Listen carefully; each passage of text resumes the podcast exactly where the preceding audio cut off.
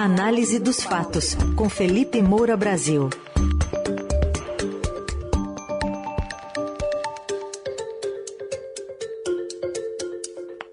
Hoje, de olho no fronte externo, num aparente recuo de Vladimir Putin na Ucrânia, será que combinaram direito com os russos? E também de olho na busca por alianças, especialmente da terceira via aqui no Brasil. Oi, Felipe, bom dia. Salve, salve, Raíssa, Carol, equipe da Eldorado F M, melhores ouvintes, é um prazer falar com vocês. Vamos lá, vamos falar então, Felipe, sobre esse, esse aparente recuo. A gente está vendo uma rodada de negociações ali de novo na Turquia. Rússia prometendo ontem reduzir radicalmente as atividades militares em direção a Kiev e Chernihiv. Segundo o vice-ministro do Exterior, o gesto busca criar um clima de confiança mútua para se chegar a um acordo de paz. O quanto tem de estratégia também é, nesse anúncio, né, de uma possível redução ali de, de velocidade na incursão, especialmente na região central ali de, de Kiev, né, de Kiev? Pois é, Carol, é óbvio que toda manobra russa precisa ser vista com prudência, com ceticismo. Na hora que o calo aperta, todo mundo é conservador. Eu digo aqui conservador no sentido clássico da tradição de pensamento, que lamentavelmente no Brasil é completamente desfigurada, vilipendiada pela propaganda bolsonarista, que simplesmente traduz ali a cartilha do Partido Republicano dos Estados Unidos, o que não tem nada a ver com a tradição ali de grandes pensadores como Edmund Burke, Russell Kirk, etcétera. Então, o presidente americano Joe Biden, que está lá no Partido Democrata, supostamente representante da esquerda americana, fez muito bem em ser prudente, em ser cético no seu comentário diante de uma pergunta sobre esse aparente recuo. Veremos. Quer dizer, não nos guiamos pelas palavras dos russos, nós nos guiamos pelas ações, pelos resultados concretos. O secretário de Estado americano também, eh, o Reino Unido também, e o próprio presidente da Ucrânia, Zelensky, eh, também. Ele falou que os ucranianos não são ingênuos, né, que eles aprenderam durante esses trinta e quatro dias de invasão e nos últimos oito anos de guerra em Donbass, que só podem confiar se houver um resultado concreto. Então está todo mundo mais ou menos alinhado em relação a isso. Agora, claro que a gente não pode deixar de constatar que Vladimir Putin não conseguiu tomar Kiev como ele achava que conseguiria. E aí é um problema para ele, claro, de ter acreditado na própria propaganda e no próprio universo paralelo, na segunda realidade, para usar o termo mais técnico, que ele criou. Quando o sujeito se cerca de bajuladores e vai fechando os veículos independentes, isso aconteceu nos últimos dias, esse é o, o, o resultado. Quando ele se depara com a realidade, precisa tomar decisões é, que têm maiores consequências, ele acaba enfrentando algo que ele não esperava. É claro que há toda é, uma série de iniciativas anteriores dos próprios russos que não resultou numa reação firme do Ocidente. E, em razão disso, ele próprio presumiu que seria mais fácil é, conquistar a Ucrânia. Não houve reação mais forte no caso da Crimeia, no caso da Geórgia, e isso é motivo de crítica interna dentro dos países ocidentais. Quer dizer, precisamos fazer mais para impedir que autocratas se julguem é, é, capazes de tomar outros territórios. E isso está sendo discutido. Escrevi, aliás, um longo artigo a respeito disso, mostrando que o Brasil está na contramão do combate a autocratas e ricos delinquentes, quer dizer, essa elite cleptocrata que sustenta esse tipo de regime. Aliás, falando sobre realidade paralela, vale sempre lembrar o filósofo austríaco Eric Voegelin, em seu livro Hitler e os Alemães, que ele faz justamente uma análise do totalitarismo à luz do livro Don Quixote e do seu protagonista, evidentemente, que vivia no que o Eric Voegelin chamou de segunda realidade, quer dizer, a das fantasias patológicas criadas, no caso, a partir dos livros de cavalaria. E quando alguém tentava tirar o Don Quixote daquela realidade paralela para o mundo real, para que ele se tornasse um homem racional de novo, ele reagia com ferocidade. Por exemplo, por exemplo do Cônego, né? Um sacerdote ali de um colegiado da igreja é, que tentava persuadir é, o cavaleiro andante a, a, a ser mais racional. É, então ele analisa essa reação do Dom Quixote ao que ele chamava de blasfêmias do Cônego é, para mostrar que é, você... se você não está dentro daquela segunda realidade em que alguém acredita, e né, tanto pior quando essa pessoa tem, você só pode ser punido por alta traição. E é assim dentro da Rússia. Quer dizer, a própria guerra ajudou a fortalecer a ditadura. Eu falei sobre canais independentes que estão fechados. Logo no começo ali, você teve a rádio símbolo da democracia na Rússia, fechado depois da censura, é, porque a agência reguladora impôs que a ECO de Moscou, como é o nome dela, adequasse a sua cobertura, retirando aquelas palavras como guerra e invasão, porque o Putin chama de operação militar. É, e agora, dois dias atrás, foi o caso da Novaya Gazeta, né, que eu estou dizendo aqui com a pronúncia portuguesada, que era um dos últimos, o último, provavelmente, bastião do jornalismo independente na Rússia, e cercado ali pelo organismo que regula a mídia, anunciou que suspendemos a publicação do jornal no site, nas redes e no papel. Eu sei exatamente o que é ser pressionado internamente, um dos motivos pelos quais vim trabalhar na Rádio Eldorado, que faz e deixa fazer jornalismo independente, para você fazer uma cobertura que vai ficando cada vez mais fora da realidade. E aí tem um momento em que você é, não pode aceitar, porque não dá para descrever de outra maneira determinadas coisas. Então, por uma questão de honra, é, você abre mão do veículo, você abre mão de cargo, você abre mão de dinheiro para é, se manter jornalista. E vários lá estão abrindo mão, estão saindo, outros já fugiram e outros foram mortos, né? Foram envenenados em circunstâncias é, misteriosas. Então, o Putin ele uniu o Ocidente contra a Rússia, ele acabou com a reputação do seu próprio exército e ele fica lá resmungando diante de todas as sanções econômicas também que a Rússia está sofrendo. É claro que há suspeita de que ele esteja retirando as tropas para é, usar armas químicas, etcétera. E tudo isso é preciso ter atenção é, para que não aconteça nada. Mas diante de tantas reações, já de julgamentos, né, de... É, feitos por presidentes, inclusive o Biden, mas também tribunais internacionais de crimes de guerra, etcétera, seria assim um, um, o, o fim da picada, né? ele, ele usar esse recurso. Então, há uma perspectiva de arrefecimento da guerra e o foco ali na região de Donbass, da Crimeia, que era a gordura, vamos dizer, que a Ucrânia tinha para queimar. O que eles precisavam fazer era resistir para negociar em melhores termos. E os ucranianos, de fato, conseguiram fazer isso. Vamos ver qual será o resultado. Muito bem. Essas primeiras horas reforçam a desconfiança aí trazida, aí bem retratada pelo Felipe Moura Brasil. Felipe, vamos para o nosso fronte interno agora, porque aqui está uma intensa busca por alianças na corrida presidencial, especialmente ali na chamada terceira via. Mas como é que é? É a aliança naquela base, eu sou cabeça de chapa, você é vice? É, tá bem complicado de se ter uma união, é bem provável que se houver alguma...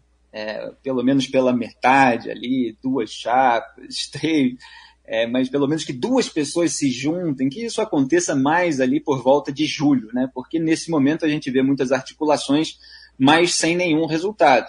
É, Eduardo Leite agora entrou no jogo, ele diz que respeita, evidentemente, as prévias tucanas, que deram a vitória para o João Dória, mas o que ele está esperando é que haja esse acordo do P S D B com o M D B e com a União Brasil para a formação de uma coligação que possa colocá-lo na cabeça de chapa, eventualmente com a Simone Tebet do M D B, o que é a esperança ali, é, de uma parte da cúpula tucana que não digere a candidatura de João Dória, que patina, pior do que patina, ele, ele não consegue sair ali do máximo de dois pontos nas pesquisas. Ele ainda diz que não começou a campanha oficial, que ele vai explorar A, a vacina que ele defendeu desde o começo, ao contrário do Bolsonaro, mas o fato é que nenhum desses é, tem pontuação nas pesquisas ainda. Quem tem é o Ciro Gomes e o Sérgio Moro, que parecem ser água e óleo ali. O Ciro Gomes faz ataques pesados é, contra o Sérgio Moro e já acenou aí nos últimos dias. É, é muito difícil, porque nos, ele pensa diferente a respeito disso, daquilo. É, e o Sérgio Moro tem É uma base ali de, de sete a dez por cento, que está variando conforme as pesquisas, mas que se manteve. É, teve uma oscilação para baixo, depois de ficar meses aí sendo atacado pelos lulistas e pelos bolsonaristas, mas ele tem uma base. E é realmente difícil, é o que ele alega, abrir mão de uma candidatura é, que já tenha esses pontos, mesmo que esteja distante do Bolsonaro e do Lula, para alguém que não tenha ponto nenhum ou que tenha um, dois pontos. Então, é preciso pelo menos... É, para que o Moro eventualmente retire uma candidatura, que haja ali é, sondagens que mostrem que num cenário sem ele, alguém ali da terceira via consegue catapultar é, em relação aos demais, que é, que é absorver mais, mais votos. E há, logicamente, uma rejeição de boa parte da classe política e, obviamente, de outras pessoas ali que não querem é, é, ver esse, esses, olhos, esses olhares de lado aí dos seus colegas em relação ao Moro por ele ter sido juiz da Lava Jato e por ter atingido ali grandes figurões da política é, brasileira. Agora, o Luciano Bivar, que era o presidente do P S L, né, que é, na verdade, mas que é, se juntou com o D E M do A C M Neto, ele é o único que parece ali estar buscando é, uma formação de chapa com o Moro na cabeça.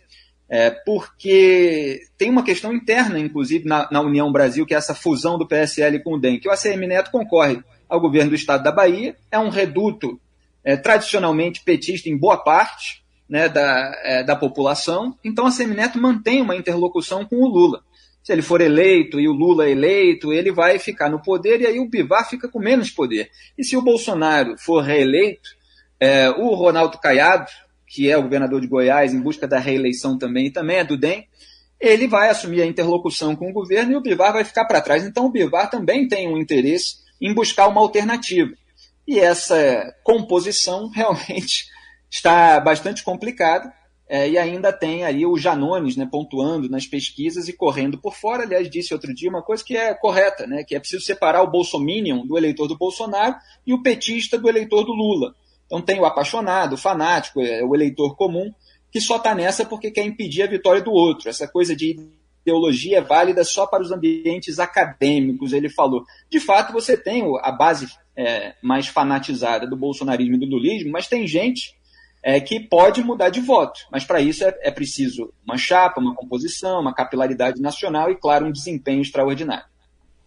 Aliás, esse, esse Janones, ele tem ganhado uns apoios, né, inusitados. Agora o Paulo Marinho se desfiliou do P S D B, vai ajudar a coordenar a campanha, assim como fez com, com, ex-presidente, com o presidente Bolsonaro, tentando a reeleição. Tem ganhado bastante apoio, né?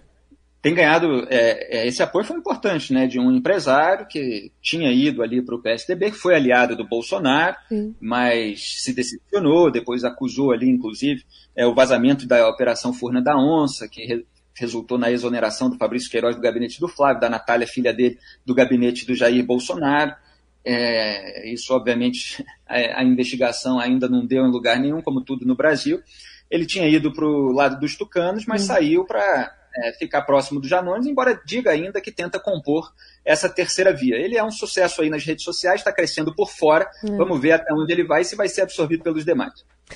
Queria ainda falar contigo sobre o ex-presidente Lula. Ontem, num evento, um evento com petroleiros no Rio de Janeiro, ele voltou a criticar a política de preços da Petrobras e a escalada dos combustíveis no Brasil. Disse que, assim como Jesus Cristo, a Petrobras foi crucificada por narrativas contrárias às gestões dos governos petistas. É pra tanto, Felipe? Não, ele tenta fazer parecer... a, a... tenta fazer a, a verdade parecer uma narrativa criada pelos seus inimigos, né? Isso é parte dessa estratégia de você criar uma segunda realidade. Então, ele já está numa fase de não só negar é, aquilo que, de, do que ele próprio era acusado, como negar o próprio esquema de corrupção dentro da Petrobras. O petrolão é um negacionismo aí, nas alturas já por parte do lulismo e sempre esse recurso de comparação com Jesus Cristo. Eu escrevi, já fiz vídeo anos atrás, outro dia escrevi um artigo Por que Lula se equipara a Deus, mostrando uma série de episódios em que ele faz esse tipo é, de, de comparação.